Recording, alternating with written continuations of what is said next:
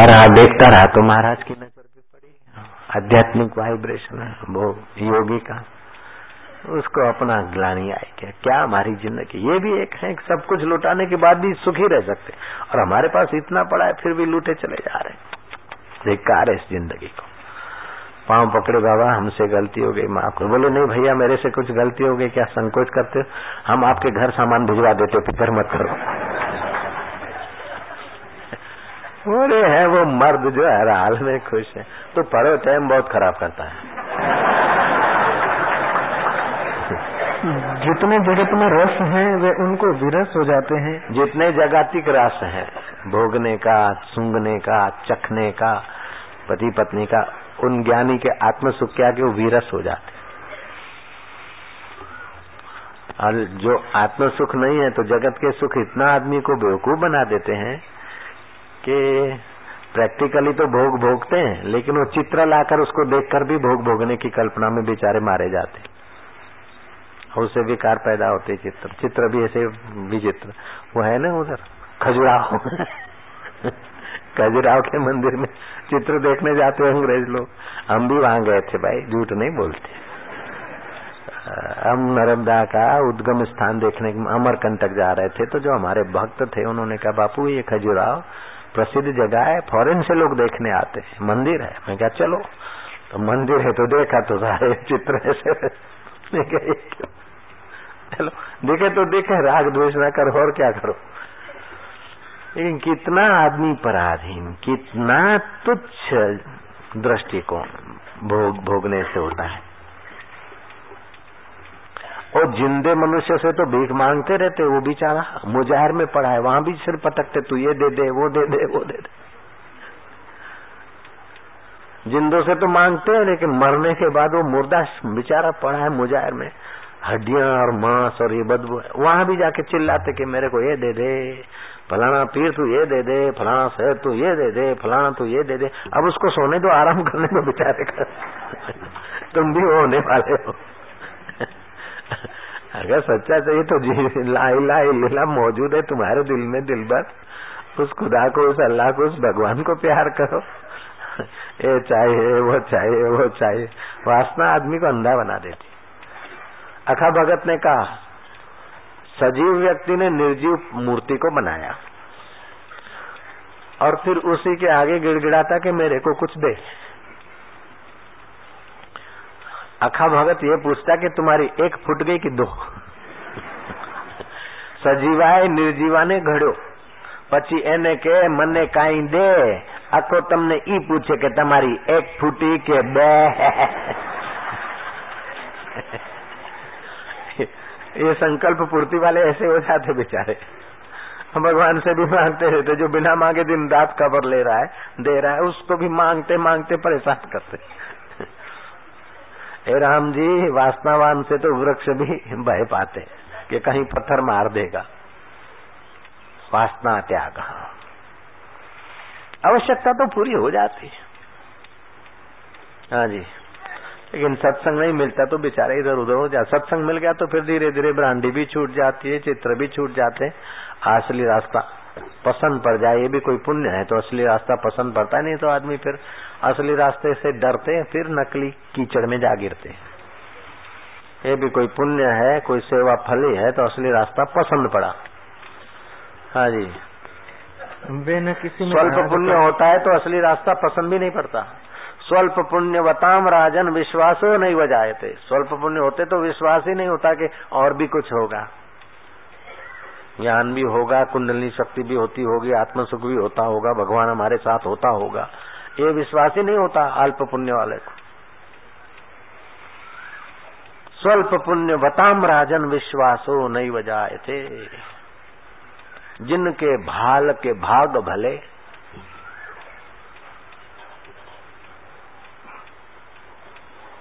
अस दीपक ता उर लसके, विवेक का दीपक उसके उर में प्रकाशित होता है कि भाई आखिर क्या है, इतना भोगो इतना करो इतना बनाओ इतना सॉरी सॉरी एक्सक्यूज मी ही करके इतने लोगों को रिझाओ, आखिर क्या नेठ था ये खेल के बनाए वो बनाए वो बनाए, आखिर क्या। भोगी होकर सब पछताते हैं, इनको सब कोई क्या जाने, हम गुरु संदेश सुनाते हैं, इसको सब कोई क्या जाने। ऐसा कोई सुख भोग नहीं जिसके पीछे भय और रोग नहीं, ऐसा कोई संयोग नहीं जिसके पीछे वियोग नहीं। ये भी किसी भरतरी को जब हुआ तो उसने किताब लिखी वैराग्य शतक, उसका अनुवाद मैं सुनाता हूँ। जब स्वच्छ सत्संग कीनो तभी कछु कछु चीन्यो, जब स्वच्छ सत्संग किया तभी कुछ कुछ जाना, जब स्वच्छ सत्संग कीनो तभी कछु कछु चीन्यो, क्या चीन्यो, बोले मूड जान्यो आपको। मैं बेवकूफ था वो अभी पता चला बेवकूफी के वक्त पता नहीं चलता कि हम बेवकूफ थे, तब तो लगा था कि बहुत बढ़िया है, बहुत टनाटन है, मैं अवंतिका का राजा हूँ, सोने के बर्तन में भोजन करता हूँ, वेदों का जानकार हूँ, विद्वान था, फिर भी अब पता चला कि मैं बेवकूफ था। एक बार नेहरू गए जयपुर, प्राइम मिनिस्टर थे, तो मेंटल हॉस्पिटल थी पास में, किसी ने कहा कि यहाँ जरा हमारे दर्दी गए, तो एक पागल बैठा था कुर्सी पे, पंडित का स्वभाव था जरा विनोदी जोक्स, हाउ आर यू, पंडित ने कहा, तो उसने बोला हाउ आर यू, आप कौन है, बोले I am prime minister of India Pandit Jawaharlal Nehru. उस पागल ने कहा सिट डाउन, मैं भी पहले ऐसे ही बोलता था, तुम यहाँ भर्ती हो जाओ ठीक हो जाओगे। हाँ पंडित जी को बोला तुम यहाँ भर्ती हो जाओ ठीक हो जाओगे।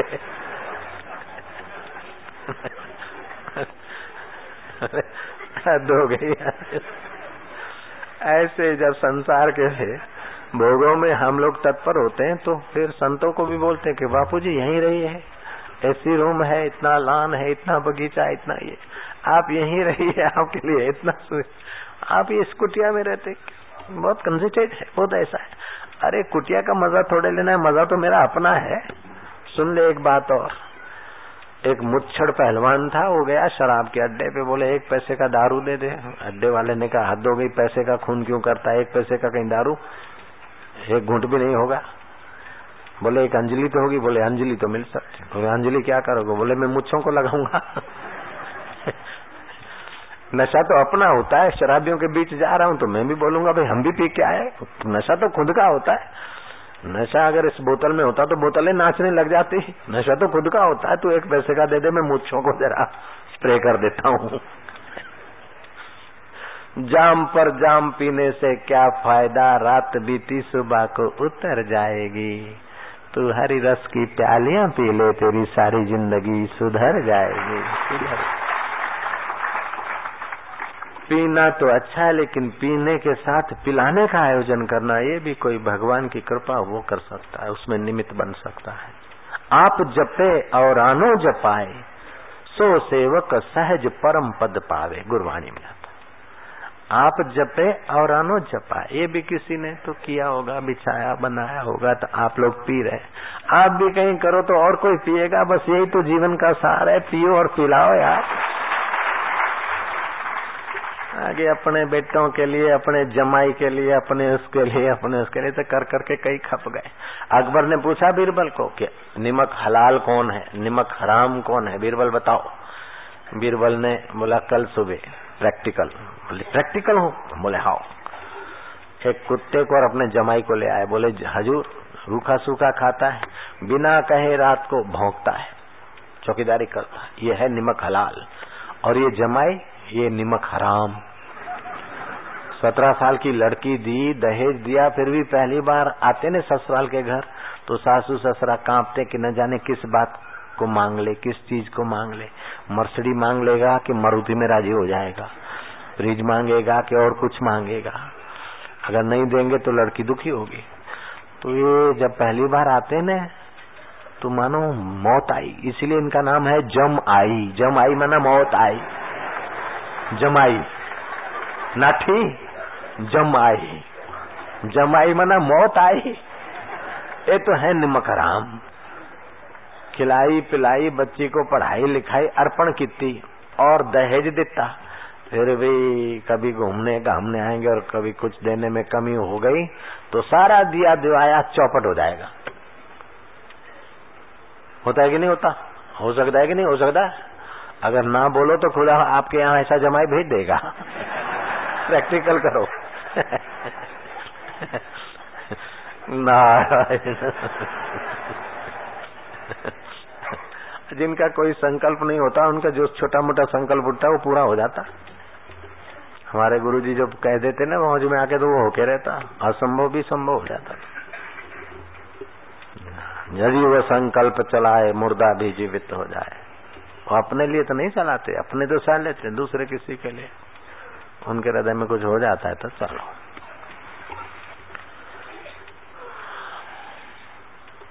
चलो भाई, इसका इसकी थोड़ी श्रद्धा है, सेवा है, इसको क्या आवश्यकता है, रुपया पैसा तो है, चलो जरा सा भक्ति दे दो इसको थोड़ी, वो भक्त बन जाएगा। नहीं तो 12 साल मंजीरा बजाए तो भी वो भक्त नहीं बन सकता है। जो महापुरुष के जरा से मीठी नजर से वो भक्त बन जाएगा। एक योगी था, बड़ा योग साधना किया, तप करके सूक्ष्म शरीर को लोक लोकांतर में घुमाने की विद्या सीखा और गया वैंकुंठ में। भगवान को कहा त्राहिमाम त्राहिमाम रक्षमाम हम तव शरणम तव शरणम। भगवान ने कहा योगी मांग ले, जिस नगर में रहता है उस नगर का तुझे मुखिया बना दूं। बोले नहीं महाराज। अच्छा तो जिस प्रांत में रहता है उस प्रांत का मंत्री बना दूं। बोले नहीं। उस प्रांत का राजा भी मैं बना सकता हूं। बोले नहीं महाराज। अच्छा तो क्या योगी चाहिए? अष्ट सिद्धि चाहिए, मैं दे देता हूं। बोले नहीं भगवान, आपकी भक्ति चाहिए। बोले नहीं छोड़ो, भक्ति को छोड़ो, और कुछ मांग लो, नवनिधि मांग लो। बोले नहीं प्रभु। अच्छा और कुछ मांग लो। बोले तो इतना देने को तैयार तो भक्ति क्यों नहीं देते? बोले भक्ति दूंगा तो मुझे पीछे पीछे घूमना पड़ेगा तेरे, इसलिए मेरे खिलौने ले ले यार, तू मेरी भक्ति मत ले। और महापुरुष भक्ति का दान दे देते। ये कुछ साधारण चीज नहीं होती। नारद जी भक्ति दे सकते, पुत्र दे सकते, वरदान दे सकते, श्राप दे सकते, अनुग्रह कर सकते। आप थे कौन? एक दासी के पुत्र, उनको भी किसी गुरु ने दे दी भक्ति, और दासी का पुत्र महान संत देवर्षि नारद बन गए। लगे रहे, ये नहीं 4 दिन भक्ति मिल गई, हा हा हू करके लौकिक फायदा उठाया, फिर रह गए ऐसे ठन ठन पाल। अरे पूरा राज्य भी मिल जाए फिर भी भक्ति नहीं छोड़ना यार। भले कपड़े से ढको, चाहे हवाई जहाज से ढको, गुरुओं से क्या छुपाओगे? कब तक? जो हो ठीक है, जैसे हो तुमको स्वीकार कर लिया, आप क्या छुपाते हो? बोल दो कि हमारे पास ऐसा ऐसा है, बस, नो प्रॉब्लम। कब तक ढकते रहोगे उस चित्र को? उस चित्र को बाबा जी हम तो ऐसे हैं, आप हमको पहचाना नहीं, हम ऐसे हैं बाबा के शाबाश है तेरी सच्चाई को ढका नहीं तो ठीक है, और अच्छा है। जय श्री राम। हाँ जी, वे तृष्णा करते भी दिखते हैं परंतु हृदय से जड़ और पत्थर की नहीं होते। तृष्णा करते हुए भी दिखते, संकल्प करते हुए भी दिखते, लेकिन गहराई में बिल्कुल ठनठन पाए। हाँ। व्यवहार करते भी हैं परंतु निश्चय में परम शून्य और मौन होते हैं, अर्थात सदा समाधि में स्थित रहते हैं। व्यवहार करते हुए, युद्ध करते हुए भी समाधि में स्थित होते। ब्रह्मज्ञानी बोलो, युद्ध जैसा घोर कर्म करते हुए भी गहराई में अपने अनुभव को, जैसे कल बताया ना ललना, मिट्टी पर हो, बेड़े पर बेड़ा, घड़े पे घड़ा रख के बातचीत भी करती आ रही है, फिर भी उसका मन उसमें है, घड़े में। ऐसे ही वो सब व्यवहार करते हैं, फिर भी वो परमात्मा तत्व में उनका मन लगा रहता है। ऐसे योगी परम संतुष्ट होते हैं। अष्टावकर कहते तस्य तुलना के न जायते। उस आत्मरामी महापुरुष की तुलना किससे करोगे? मैं संतन के पीछे जाऊं जहां जहां संत सिधारे, ओधो मोहे संत अति प्यारे। भागवत के 10वें स्कंद 84वां अध्याय है, 12वां श्लोक और 13वां श्लोक है। वसुदेव जी का यज्ञ हो रहा था, ऋषि मुनि जा रहे थे तो श्री कृष्ण ने साधु संतों के पैर धोने की सेवा स्वीकार कर ली और पत्तलें उठाने की, वेलकम करना, और वो भोजन कर ले तो पत्तल उठाना। कृष्ण तो कई साधु जपी जोगी तपी सब किस्म के थे, उसमें कोई छुपे हुए लाल भी होते हैं। ब्रह्मज्ञानी संत ने कृष्ण जब पैर धोने को उत्सुक हुए तो संत ने पहचान लिया कि तुम वसुदेव के पुत्र होकर ये कर रहे हो, लेकिन हम तुम्हें जानते हैं आदि नारायण हो। तुम्हें क्या चाहिए? बेटा चाहिए, यश चाहिए, सफलता चाहिए। तुम तो दूसरों को देने वाले, तुम पैर क्यों धो रहे हो? छोड़ो छोड़ो ये सब, चलो यार छदाड़ी सब। तो कृष्ण कहते कि 50 वर्ष की निष्कपट भक्ति से भी हृदय का अज्ञान नहीं मिटता, और तुम्हारे जैसे महापुरुषों के सत्संग से, 2 घड़ी के सत्संग से हृदय का अज्ञान मिट जाता है, इसलिए मुझे चरण बोलो। 2 घड़ी का सत्संग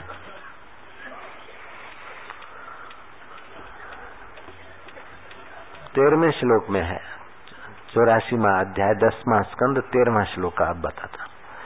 कृष्ण आगे कहते हैं कि पित्तल, तांबा, लोहा अथवा पत्थर आदि धातुओं की मूर्ति में भगवत बुद्धि करना, जल से भरे हुए जलाशय में तीर्थ बुद्धि से स्नान करना, हाड़मास के शरीर को मैं मानना और शरीर से पैदा हुए प्राणी को मेरा मानना तो करता है, लेकिन महापुरुषों में जिसकी श्रद्धा नहीं वो साक्षात गधा है।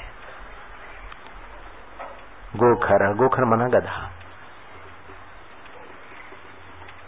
इसलिए महापुरुषों के प्रति आदर बताता हुआ श्री कृष्ण का व्यवहार ये सिखाता है कि तुम्हें मूर्ति पूजा से या संसार के भोग वासनाओं से तो मूर्ति पूजा ठीक, भावना का सुख है, विकारों सुखों से तो भावना का सुख।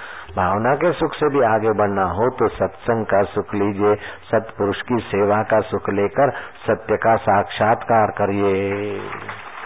जिन सेव्या तिन पाया मान, जिन्होंने सेवा की उन्होंने मान पाया। शबरी बिलन को तो पता भी नहीं होगा कि इतने लोग, इतने संत मेरा नाम लेंगे। एकलव्य को तो खबर भी नहीं थी। मीरा को पता था क्या? मीरा सु तो जायो नहीं, मूंदो न शेष एक, फिर भी मीरा का नाम देखो तो।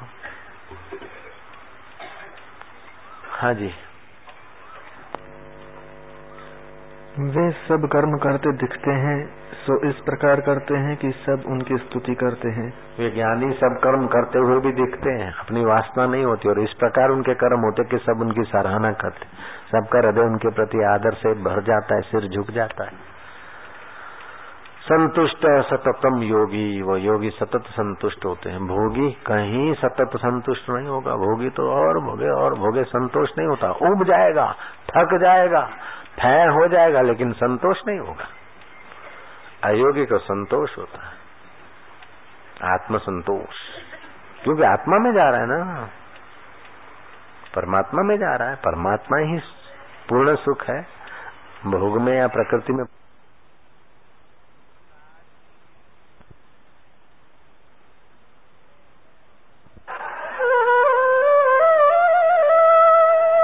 कौन कहता है कि रंग नहीं चढ़ता? देखो भक्तों का बेड़ा तरता। कौन कहता है कि रंग नहीं चढ़ता? ओ देखो भक्तों का बेड़ा तरदा है। मंगा जी कौन आखदे सी रंग नहीं चढ़ता है? ओ देखो सारे भक्तों का बेड़ा तरदा है।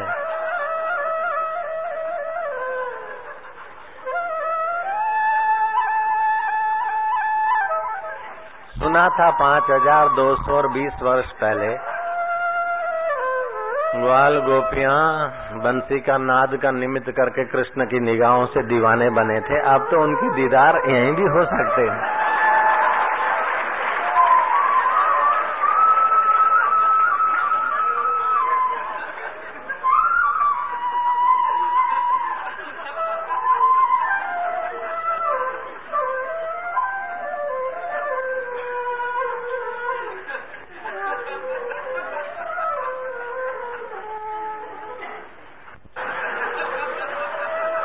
ऐसी रंग दे के रंग ना ही छूटे, ना ही छूटे। गाने वाले गा रहे हैं, उन्होंने तो नहीं रंगवाई, लेकिन तुम्हारी तो चुनरिया रंगी जा रही है। रंग ना ही छूटे, रंग ना ही छूटे। नीली न रंगाऊंगी, हरी न रंगाऊंगी, पीली न रंगाऊंगी, तोरे रंग में रंग दे चुनरिया श्याम पिया। गुरु पिया हरि पिया मेरी रंग दे चुन हरिया, ऐसी रंग दे के रंग ना ही छूटे, धोबिया धोए चाहे सारी उमरिया। कबीर ने कहा साहेब है मेरो रंग रेज, चुनरी मोरी रंगदारी, धोए से छूटे नहीं दिन दिन हो तो सुरंग। संसारी रंग तो दिन दिन फीका पड़ता है, लेकिन भक्ति का दिन रंग तो दिन दिन पक्का होता जाता है। साहेब है मेरो रंग रेज, चुंदरी मोरी रंगदारी, धोए से छूटे नहीं दिन दिन हो तो सुरंग। साहेब है मेरो रंग रेज, स्याही रंग छुटा के, विषय वासना का रंग छुड़ा कर दियो मजीठा रंग, वो भक्ति रस के रंग से रंग डाला, भोग के रंग छुड़ाकर योग के रंग से रंग दिया है। फिर पर्दा डालने की जरूरत नहीं पड़ेगी, बेपर्दे हो जाओ। जय जय साहेब है मेरो रंगरेज, चुनरी मोरी रंगदारी, धोए से छूटे नहीं दिन दिन हो तो सुरंग।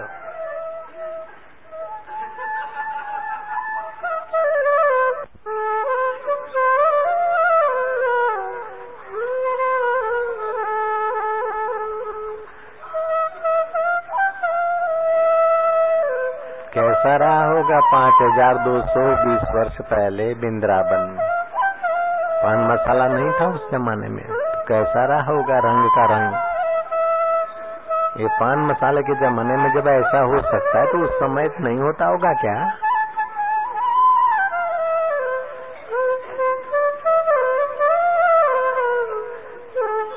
लेकिन पान मसाले के गुलामों को ये रंग नहीं चढ़ता। ये तो खास भक्त संयमी होते समझदार होते वही आ पाते, पापी पातकी आ नहीं पाता, आता तो पापी पातकी रह नहीं पाता, वो तो भक्त बन जाता है। संता के कार्य भक्ता के कार्य आप संवारे, भक्ता के कार्य संता के कार्य प्रभु आप संवारे, तू काहे पुकार करे यार, तू तो बैठ जहाज में फिर पायलट की जिम्मेदारी है, तू तो बैठ ट्रेन में फिर ड्राइवर की जिम्मेदारी है,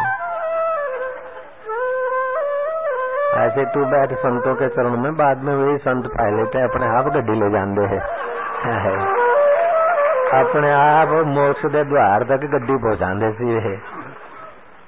वो गड्डी कैसे चलेगी की करा, बुड्ढे हो गए ना, और बुड्ढे हो गए तो तुम बैठे रहो, गड्डी तो बुड्ढी नहीं हुई, गड्डी तो गड्डी चलाने वाले तो बुड्ढे नहीं हुए,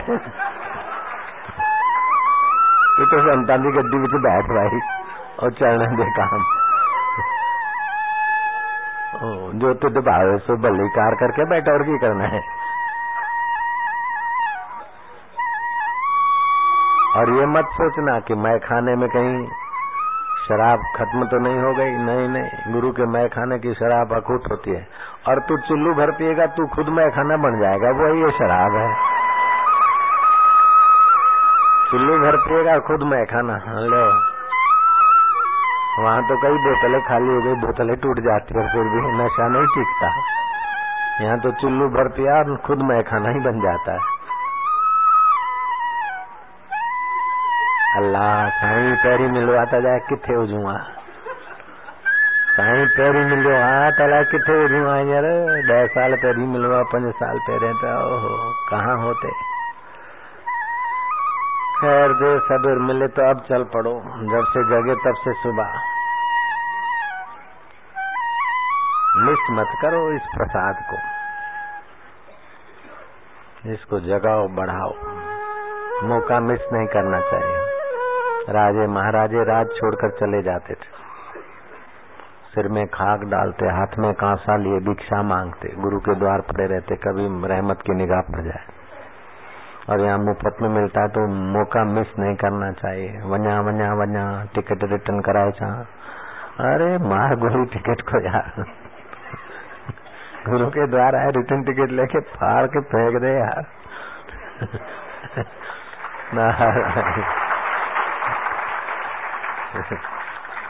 वाग दोलन तुंजे वस हलाई ता हला विहारी ता तुंजे वस, जो तिद पावे सो भली कार।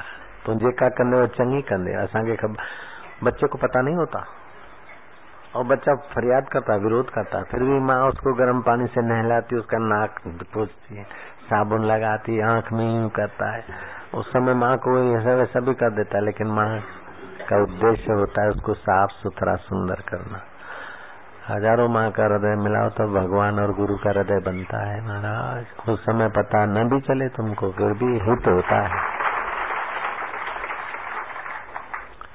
लालजी महाराज के यहाँ एक चिट्ठी आई थी रामू महाराज की, और रामू महाराज किसी गुरु के चरणों में थे। गुरु ने देखा कि आदमी तो अकल वाला है, आदमी फास्ट भी है। उस समिति वाले जो 4 साल में 6 साल में नहीं कर सके, ये बंदा 1-2 हफ्ता में जय जय। अब देखे इसको कुछ तो गुरु के आश्रम में पक्का हो गया।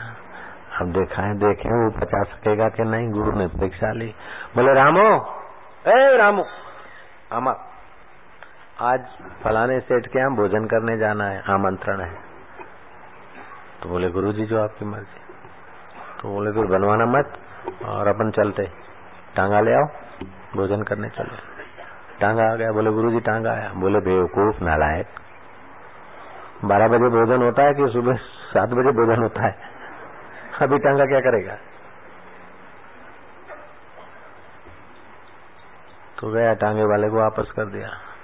अरे बोले तू बोनी में लाया था और फिर वापस करके आया, उसका दिन बिगड़ेगा बेचारे का। तो फिर ले आया, क्या हुआ। बोले टांगे वाले को खड़ा कर दिया। अरे बोले खड़ा कर दिया तो उसका समय खराब होगा और अपने पैसे ज्यादा ले लेगा। बात तो सीधी है, तेरे को पता है ना 12 बजे भोजन करते, 12 के बाद करते, 12 पूरे होते, संध्या करते, प्राणायाम करते, फिर भोजन करते, पता है तेरे को।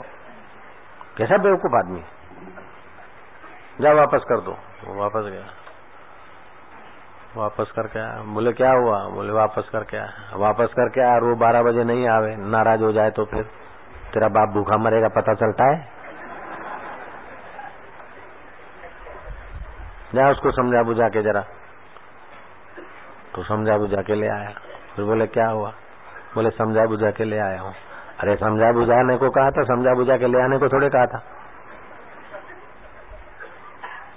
तो गया वापस करने, तो क्या हुआ। बोले वापस करके आया, जब इतनी बार लाया वापस किया तो तेरी इज्जत का कचरा हो जाएगा, आश्रम का नाम बदनाम करेगा और किसी 4 टांगे वालों से कहेगा कोई आएगा नहीं दोपहर के समय तेरा बाप। ऐसा करके 10 बार टांगा लाए और 10 बार वापस कराया, लेकिन चेहरे पे कोई शिकन नहीं, कोई फरियाद नहीं, मुस्कुरा के गम का जहर जिनको पीना आ गया। ये हकीकत है कि जहां में उनको जीना आ गया।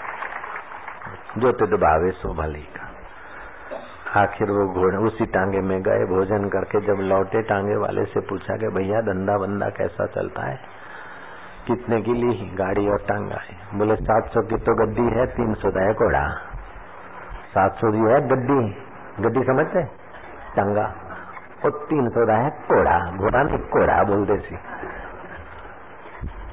बोले कैसा चलता। बोले बाबा जी धंधा नहीं। बाबा ने कहा भोजन करके आए, 1100 मिला दक्षिणा दे दे बेचारे को। बोले 1000 रुपया तेरे टांगे का, 100 रुपया कराया, जा मौज कर तू फ्री। चल रामू चला टांगा। अब रामू ये नहीं बोलता कि मैं ड्राइवर नहीं हूँ। चला गुरु का टांगा है, चला आया। वटवृक्ष का पेड़ आया। बोले यार गर्मी है, भोजन किया है डट के, जरा आराम कर ले। सो गए थोड़ी देर, तो वृक्ष की छाए हट गई, धूप आ गई। उठे, वो जहाँ घोड़ा बंधता है वो डंडे होते ना 2, एक डंडा पकड़ के गुरु ने देखा। बोले यार इसको तो बुखार आ गया है, रामू गाड़ी को तो बुखार आ गया, टेम्परेचर बहुत हो गया, 110.5 जैसा तो लग ही रहा है, ये तो मर गई। अब देखो इसका जरा बुखार कम हो, वो घड़े भर के आओ, वो घोड़े को खिलाने की बाल्टी है ना वो भर भर के तालाब में से, उसका जरा बुखार कम करो। और तो पानी छाटा, वो तो हो गया डंडा ठंडा। बोले ये तो एकदम ठंडी हो गई, मर गई है। तो आदमी मरता तो ठंडा। बोले अब इसका 12वां करेंगे। घोड़ा बेच दिया 300 रुपए का, 250 में बेच दिया और गाड़ी का 12वां भी मना दिया। 12वां समझते ना, दाल भात लड्डू ये। रामू अभी भी नहीं कहता कि गुरुजी ये गाड़ी का बारवा करने की जरूरत नहीं, आप ये क्या कर रहे हैं। गुरु ने देखा कि अपना कोई हमारे संकल्प ने अपना संकल्प एकदम घोलमोल कर दिया। जा रामू जा, काशी विश्वनाथ के दर्शन करते हैं, जा जल्दी जा, जहाँ जल्दी जा तो दोपहर पड़ा और जल्दी पैदल विश्वनाथ के दर्शन करके लौटा। रामू और क्या क्या देखा, बोले आपकी आज्ञा की काशी विश्वनाथ के दर्शन करके आओ, जा जल्दी जा, काशी विश्वनाथ के दर्शन करके आओ, तुम अंदर आ जल्दी, चलते चलते विश्वनाथ के दर्शन करके। बोले और कहीं मठ मंदिर में गया, बोले नहीं, अरे पागल काशी विश्वनाथ के दर्शन में गया और कोई मठ मंदिर गुरु तो तेरे को दिखे ना। बोले मैंने तो एक मेरा गुरु देखा है। बोले अच्छा तो मैंने भी मेरा एक चेला देखा है, रंग दिया भर दिया। नारायण अभी तू बच्चा है, कल का बच्चा है, नारायण जी नारायण हरि नारायण। अभी मैं साधना करूंगा साधना करूंगा, अपनी मेहनत पे कर करके तेरा बाप भी नहीं पा सकता तो तू क्या पाएगा। कर जो भी करता है, मैं वो करूंगा, मैं वो करूँ, मैं वो करूँ, करो। जब तक करतापन प्रभु से नहीं मिलाते तब तक करते ही रहो। तुम भी बच्चा है, बच्चे बच्चे है, बबू है ये। नारायण हरि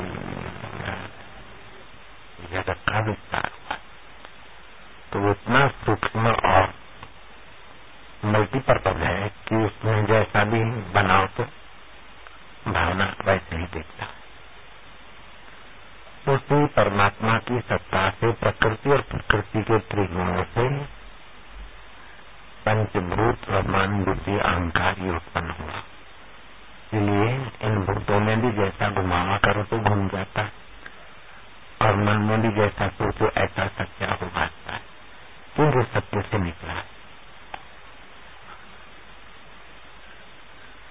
जैसे सोने में से जैसा भी जेवर बनाओ बन जाता है, मिट्टी में से जैसा भी सकोरा सुराई बनाओ बन जाता है। मूल रो मटेरियल ऐसा है कि बहुत सारे खिलौने बन सकते, सोना रो मटेरियल ऐसा है कि बहुत सारे गहने बन सकते, सूत रो मटेरियल रुई रो मटेरियल ऐसा है कि बहुत प्रकार का कपड़ा बन जाता है, कपड़ा ऐसा है कि बहुत प्रकार के पैजामे और कुर्ते और ये और वो सब बन जाता है। तो वास्तव में परब्रह्म परमात्मा आकाश से भी सूक्ष्म सर्वत्र ओतप्रोत व्याप्त है। उस परमात्मा की घन सुसुप्त अवस्था ये पहाड़ पत्थर आदि में उसका अस्तित्व मौजूद है। पत्थर को पहाड़ को तोड़ो, राई जितने बालू के कण को तोड़ो पीसो, उसका कण कण हो जाएगा, आंखों से ओझल हो जाएगा, फिर भी कहीं न कहीं उसका अस्तित्व रहेगा। ठीक है, ये परमात्मा की सत्यता पत्थर पहाड़ में भी देख सकते हैं।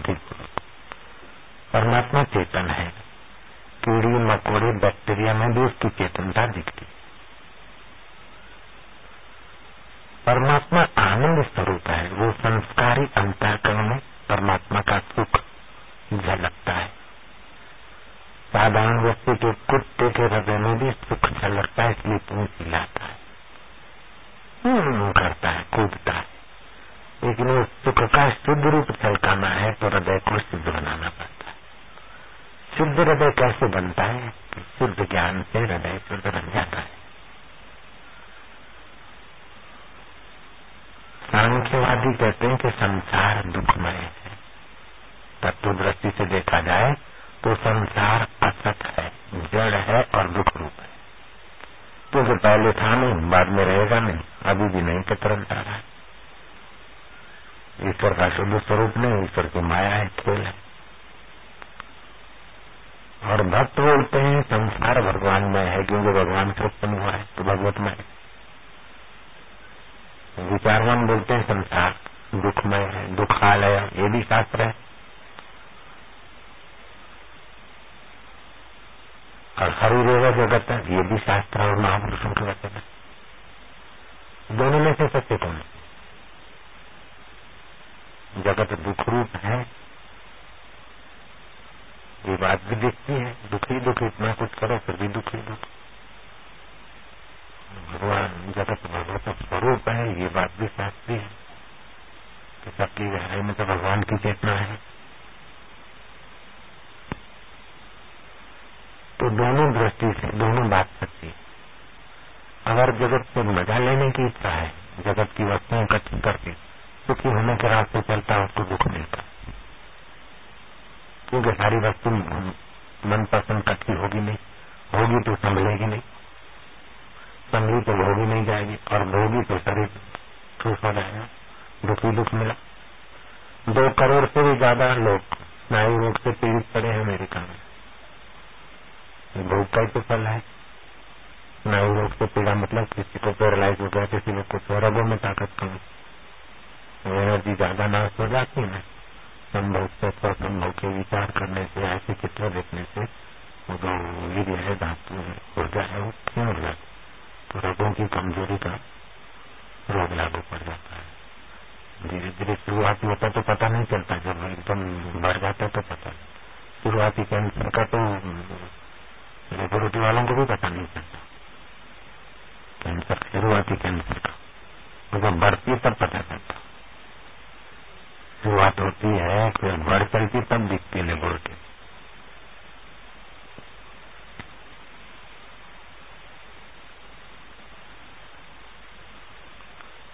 कई ऐसे लोग आते हैं, वो वैद्य बोलता है कि इसको ये कैंसर है, ये पानी इसका कैंसर है, लेबोरेटरी में देखा तो नहीं है।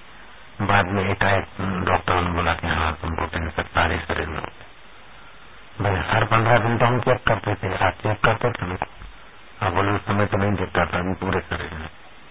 तो मशीन का ज्ञान अपना है, मनुष्य की तात्विक बुद्धि का ज्ञान अपना है, लेकिन ये ज्ञान जो है मशीनों का ज्ञान नहीं है, राजसिक तामसिक बुद्धि का नहीं है, तात्विक बुद्धि नहीं, सारी बुद्धियों का उद्गम स्थान का ज्ञान है, तत्व ज्ञान। जयराम जी जो तत्व ज्ञान में टिक जाते योग सामर्थ्य में, वैसे अद्भुत त्रिकालज्ञ हो जाते हैं कि आपको क्या बताएं। परीक्षक की मृत्यु हो गई तक्षक के काटने से, और राजा जन्मेजय उसका पुत्र राजा बना। पिताजी मरते समय कथा सुनी, कथा में सार है तो हम अभी से कथा सुने। कथा सुनते सुनते जन्मेजय के मन में महाभारत के प्रसंग के प्रति शंका हो गई कि कैसे हो सकता है। कृष्ण नहीं चाहते थे युद्ध करना, विष्णु भी युद्ध के पक्ष में नहीं थे, और फिर भी युद्ध हो गया। बात पूछिए नाटक क्या होगा। युद्ध अगर थामना चाहे तो साम दाम दंड भेद से युद्ध थम सकता था। तो कथा करने वाले ने कहा कि ऐसी बात नहीं है, जो आवश्यक भावी होता है वो होट ही रहता है। तो ये बात हम नहीं मानते। भगवान वेद व्यास के पास गए, बोला ये महाभारत में शास्त्र में बात है कि कृष्ण युद्ध रोकना चाहते थे और फिर भी हो गया युद्ध। ये मेरे को बात समझ में नहीं आती, ये बात मैं मानता नहीं, मुझे विश्वास नहीं। तो व्यास जी ने कहा अच्छा जन्मेजय देख, होली 3 प्रकार की होती है, एक साधारण, दूसरी मध्य और तीसरी तरतीव्र। साधारण, तीव्र और तरतीव्र। तो साधारण होने को पुरुषार्थ से बदला जा सकता है, तीव्र को भी बदला जा सकता है, तीव्र तो होके रहे। बोले महाराज क्या तरतीव्र, इसमें युद्ध कृष्ण चाहते तो टल सकता था, भीष्म जैसे लोग नहीं चाहते थे, कृष्ण नहीं चाहते थे, फिर भी युद्ध हुआ। तो व्यास जी मुस्कुराए, बोले अच्छा जन्मेजय तेरा क्या होने वाला है मैं बताता हूँ, अब तू उसको टाल सके तो टाल के दिखा। आज की तिथि, आज की तारीख बराबर 1 साल के बाद तू काले घोड़े पे मत बैठना, लेकिन तू काले घोड़े पे बैठेगा। काले घोड़े पे बैठे तो बैठे, लेकिन फिर जंगल के तरफ या घोड़ा जहाँ ले भागे वहाँ मत जाना, तू जाएगा। वहाँ जाए तो जा, लेकिन सरोवर के किनारे मत जाना, लेकिन तू जाएगा। वहाँ एक सुंदरी बैठी होगी, तुझसे बात करेगी, तू बात मत करना, लेकिन तू बात करेगा। और बात करेगा तो करेगा, लेकिन उसके साथ में घोड़े पर मत लाना, लेकिन तू लाएगा। लाए तो लाए, लेकिन जल्दबाजी से विवाह मत रखना उसके साथ, लेकिन तू रखेगा। रखे तो रखे, लेकिन शिखड़ ब्राह्मणों के द्वारा विवाह मत करना। बुजुर्ग ब्राह्मण नहीं मिले तो रुक जाना, लेकिन तू रुकेगा नहीं। तो उसमें तेरी हंसी होगी, तेरी औरत तो ब्राह्मणों का हंसी सुन लेना। तू तलवार नहीं निकालना, लेकिन तू तलवार निकालेगा। और ब्रह्मा क्या होगी, और कोड़ की बीमारी होगी। वो पत्नी तो चली जाएगी, दासियां भी तेरे नजदीक नहीं आएगी, ऐसी बदबू निकलेगी। सर अभी चेकअप करा लो, कुछ भी नहीं। जैसा अभी तो कुछ भी नहीं है। नारियों की बीमारी डॉक्टर बोलेंगे नहीं है, पैरालाइज की बीमारी का कोई खतरा नहीं है, डॉक्टर अभी बोलेंगे यू नो। लेकिन जिनको पूछता है वो बोलते हैं कि खतरा है, यू नो। जयराम जी की वो तुम्हारे हितेश में, तुम्हारा बहुत दूर का देख सकते हैं। जयराम जी की उसने बोला, महाराज 1 साल के बाद घोड़े पर नहीं बैठना है, काले घोड़े पर। और बैठूंगा तो फिर ऐसा होगा, लो ये गांठ मानता हूँ मैं, राज परीक्षक का पुत्र जन्मेगा। महाराज ये लो, काले क्या गोरे घोड़े पर भी नहीं बैठूंगा, ऐ गांठ मान। दिन बीतते चले गए, 9 महीने हो गए, 10 महीने हो गए, 11 हो गए, 12 महीने बस होने वाले ही थे। खुजली हुई थे, बोले अगले साल गए थे, अगले साल जेठ महीने में गए थे। अरे जेठ महीना तो पूरा हो रहा है, कुछ भी नहीं है मेरे को। अब पता नहीं कि जेठ महीने की जो तिथि है, नवम तिथि, वो दूसरे साल की नवम तिथि में 10 दिन का फर्क पड़ जाता है। हर साल में 10 दिन का फर्क पड़ता तो पुरुषोत्तम मास आता है। फलानी तिथि थी, आज फलानी लगी खुजली, अब चलो घोड़ों पर बैठना है, चलो 1-2 दिन और बैठेंगे, बाद में बैठेंगे। चलो फलानी तिथि गए थे, 7 को, आज 7 है, पूरा हो गया था। 8 को भी नहीं बैठे, 9 को बैठते।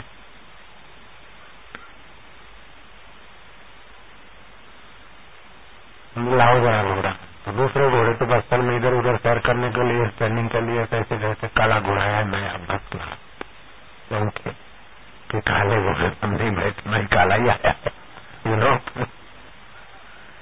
चलो बैठे तो बैठे, लेकिन ललना को नहीं लाएंगे, और क्या है, बैठे। सरोवर नहीं जाएंगे, सरोवर भी गए, ललना बैठी बातचीत कर लेते, लाएंगे बातचीत कर लिया। चलो घोड़े पे बिठाना नहीं, बिठाओगे, चलो बिठा देते, शादी नहीं रखेंगे। ऐसा करके घर तक ले आए। अब उस ललना का हाव भाव और नाज नखरे और जुहान जन में जो चुप कैसे बैठे। ललना ने कहा पहले तेरे फिर बाद में नचिकाओ। और उस समय धर्म मर्यादा को राजा लोग भी मानते।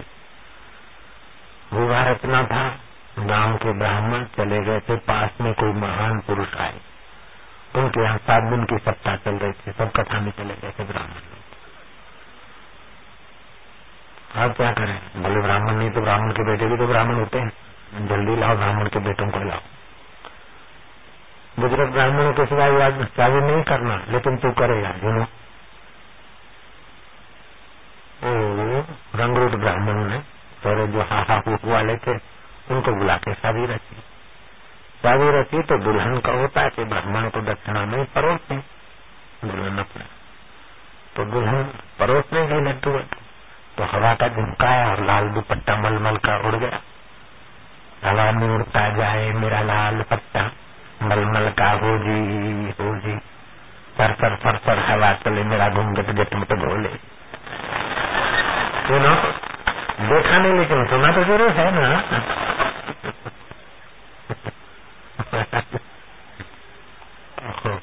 दुपट्टा चला तो वो जो थोड़े थे ये रानी होय रंगरूट पर जन्म गए।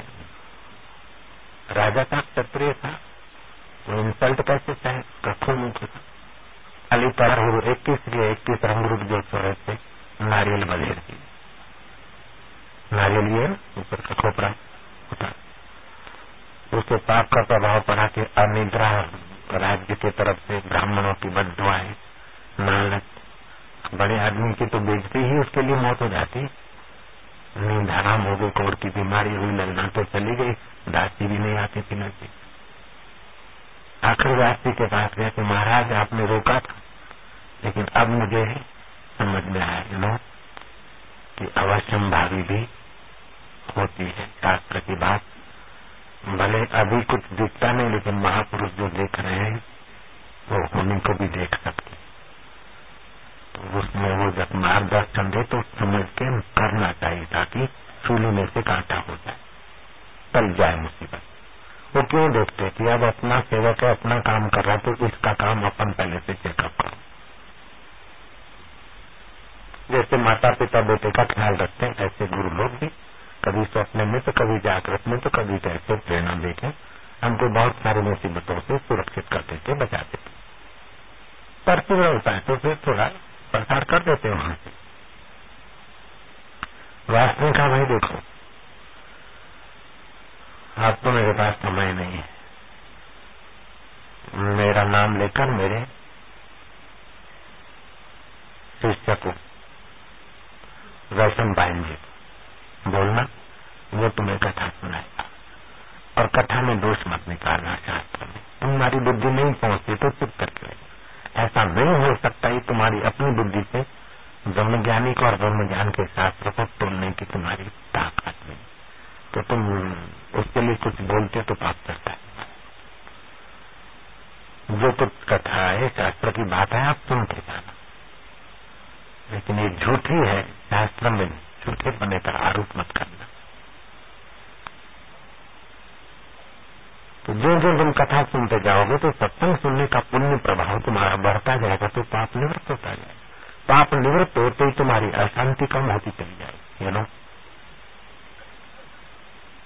जो जो आप सत्संग सुनते, आपका ये अनुभव है कि नहीं, जो जो आप सत्संग सुनते हैं, शुभ करते हैं, तो शुभ बढ़ता जाता है, तो आपकी अशांति भी कम होती जाती और बीमारी भी कम होती जाती, स्वास्थ्य लाभ, यश लाभ होता है सत्संग का पुण्य से। मन को शुद्ध करना और एकाग्र करना सत्संग श्रवण जैसा दूसरा कोई साधन नहीं।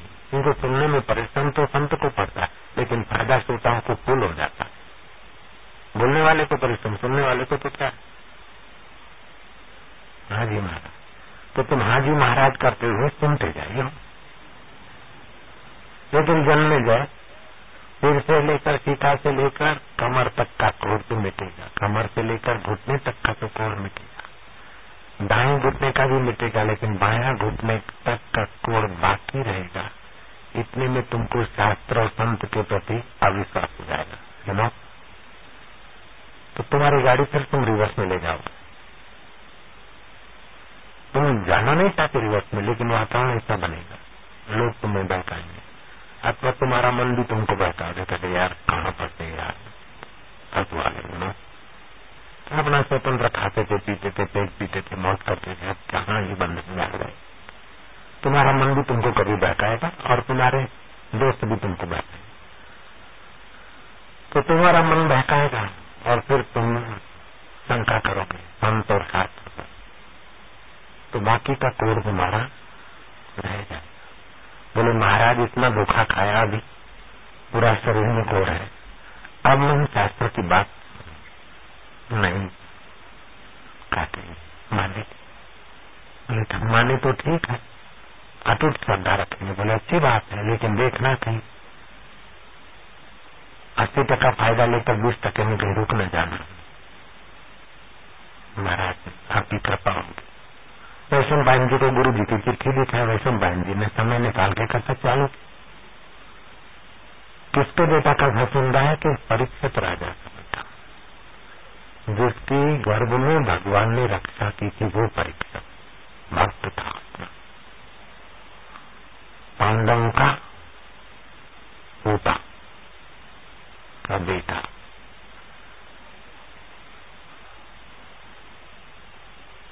पांडव परीक्षित को राजी दे गए थे और परीक्षित ने अपने बेटे जन्मे गए थे।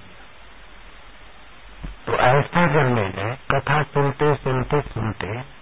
जब महाभारत युद्ध का प्रसंग आया कि वायु पुत्र भीम को पायमान हुए और युद्ध के मैदान जैसे अरण्य में शेर प्रवेश करे सब धारता हुआ चपेटने लेने, ऐसे भीम ने युद्ध में प्रवेश किया। दुर्योधन के हाथियों को पकड़ के सूंड से ऐसा घुमाया ऐसा घुमाया ऐसा घुमाया कि जैसे बच्चा घुमा के लट्टू को फेंकता है धरती पे, ऐसे उन्होंने घुमाकर उन हाथियों को पेट में फेंक दिया। और इतना जोर से फेंका कि गुरुत्वाकर्षण नियम के पार हाथी चले गए और अभी भी वहीं घूम रहे। जन्मेजय बोलता है महाराज हद हो गई,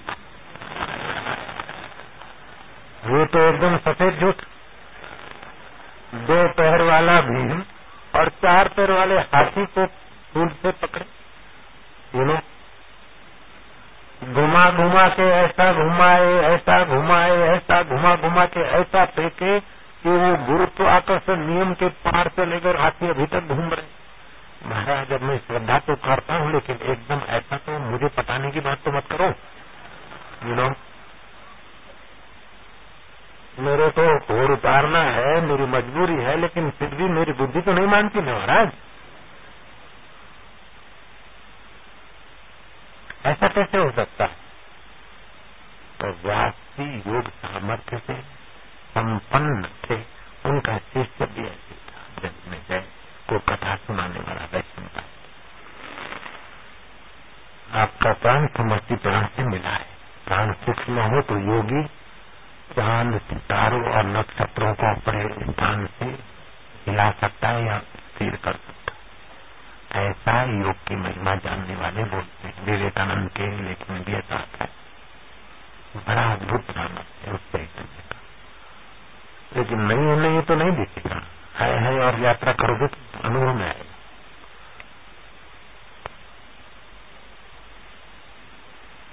जन्मेजय का प्राण सूक्ष्म सूक्ष्मतर साधना हो गई। मेरी उतनी नहीं है, सच्ची बात थोड़ी सी मैंने की और बड़े चमत्कार देखे, फिर लोक संपर्क में आ गया। मेरे सामने जन्मेजय ने सीखी थी, जन्मेजय ने नहीं वैष्णव पाएंगे।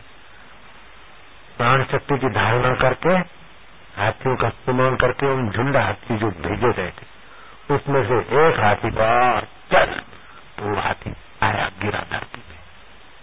भीम के जमाने का भेजा हुआ हाथी वैष्णव पायन में योग शक्ति से धरती पे गिरा। जन्मेजय को कहा कि मूर्ख अब तो मानेगा, ये तेरा बाप सामने खड़ा है। इम्पॉसिबल क्या इम्पॉसिबल, आज का विज्ञान ने तरक्की किया उससे बहुत भारी तरक्की आपका भारत विज्ञान कर चुका है, लेकिन मानता है कि आखिर ये भी परमात्मा को जाने बिना ये भी व्यर्थ है।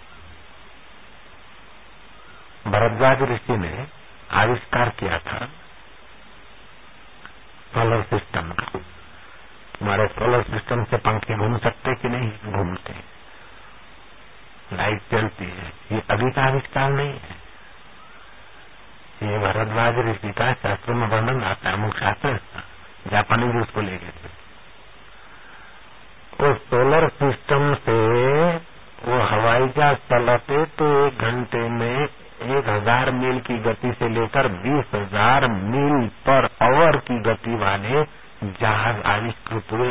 आखिर उन्होंने कहा कि ये तो शरीर को घुमाया, दूसरी सारी आइडिया बुद्धि में आती, उस बुद्धि दाता को पहचाने बिना सब व्यर्थ है।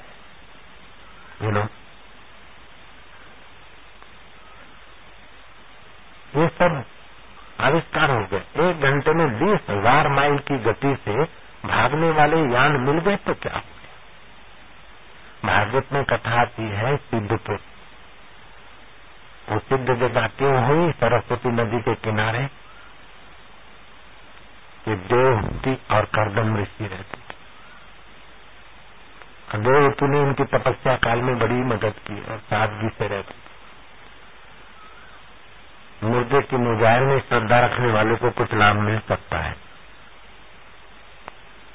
पत्थर की प्रतिमा में श्रद्धा वालों की मनोरथ पूरे हो सकते हैं। तो पति ने परमात्मा की भावना से सेवा बुद्धि करने वाली महिला को क्यों नहीं मनोवांछित फल मिल सकता है। देवतों ने ऐसी जगत की सेवा की कि कर्दम ऋषि की तपस्या पर। अब उनको पता ही नहीं था कि ये मेरी पत्नी है। ऐसे ढंग से उनके पास सामान रखे जाते, उनकी दिनचर्या की पूर्ति। जब समाधि से उतरे, सिद्धि लाभ हो गया, तो पूछा कि तुम कौन हो?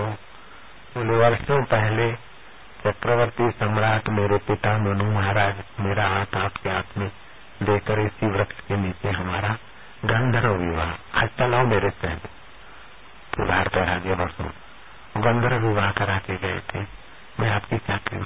अरे देवी, मैं तो भूल ही गया अपना शादी विवाह।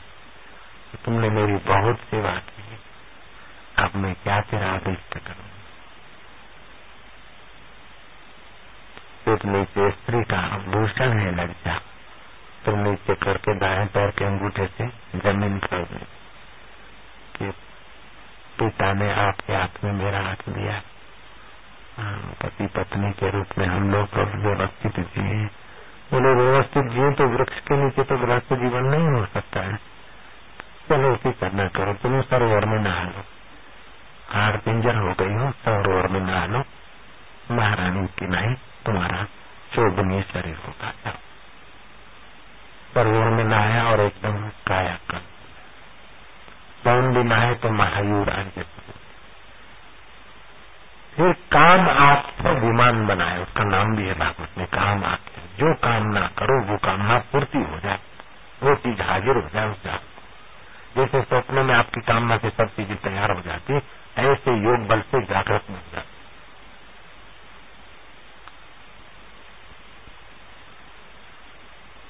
उस विमान का भागवत में वर्णन है, कथाकार विस्तार से वर्णन करते।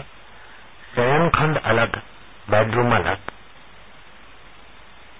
फैमिली रूम अलग, किचन अलग, ड्राइंग रूम अलग, घूमने फिरने की जगह अलग, यहाँ तक कि स्विमिंग करने की जगह भी। और विशेषता ये थी कि उस विमान में योग बल से ऐसे पक्षी बनाए गए थे कि ब्रह्मा जी की सृष्टि के पक्षी भी आकर उनके साथ खिलौन करते। और वो विमान धरती पर भी लैंडिंग करता था, घूमता था, जल पर भी चलता था और आकाश में भी उड़ता था। वो तो अभी भी अमेरिका में और जगह है, लेकिन उसमें ये विशेषता थी कि लोक लोकांतर में भी जाता था। और उसी विमान में उन्होंने जीवन भर घूमे, पैर किया और गृहस्थी जीवन में 9 कन्याएं।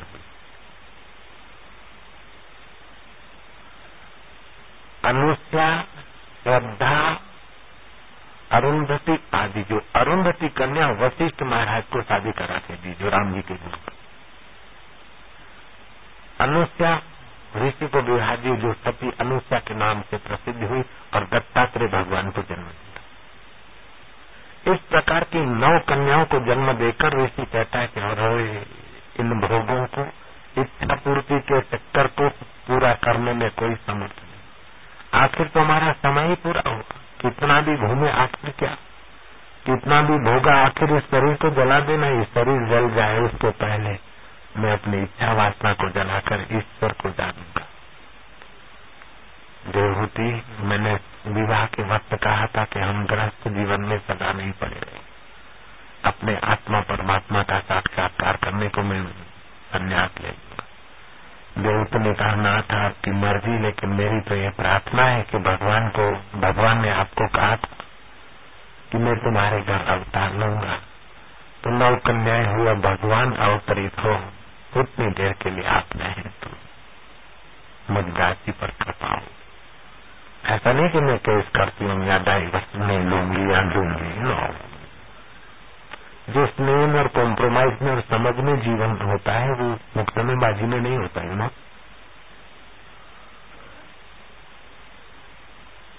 तो महाराज कर्दम ऋषि सहमत होते रहे। समय पाकर भगवान का तेज प्रकाश पुंज स्वरूप दिव्य आत्मा कर्दम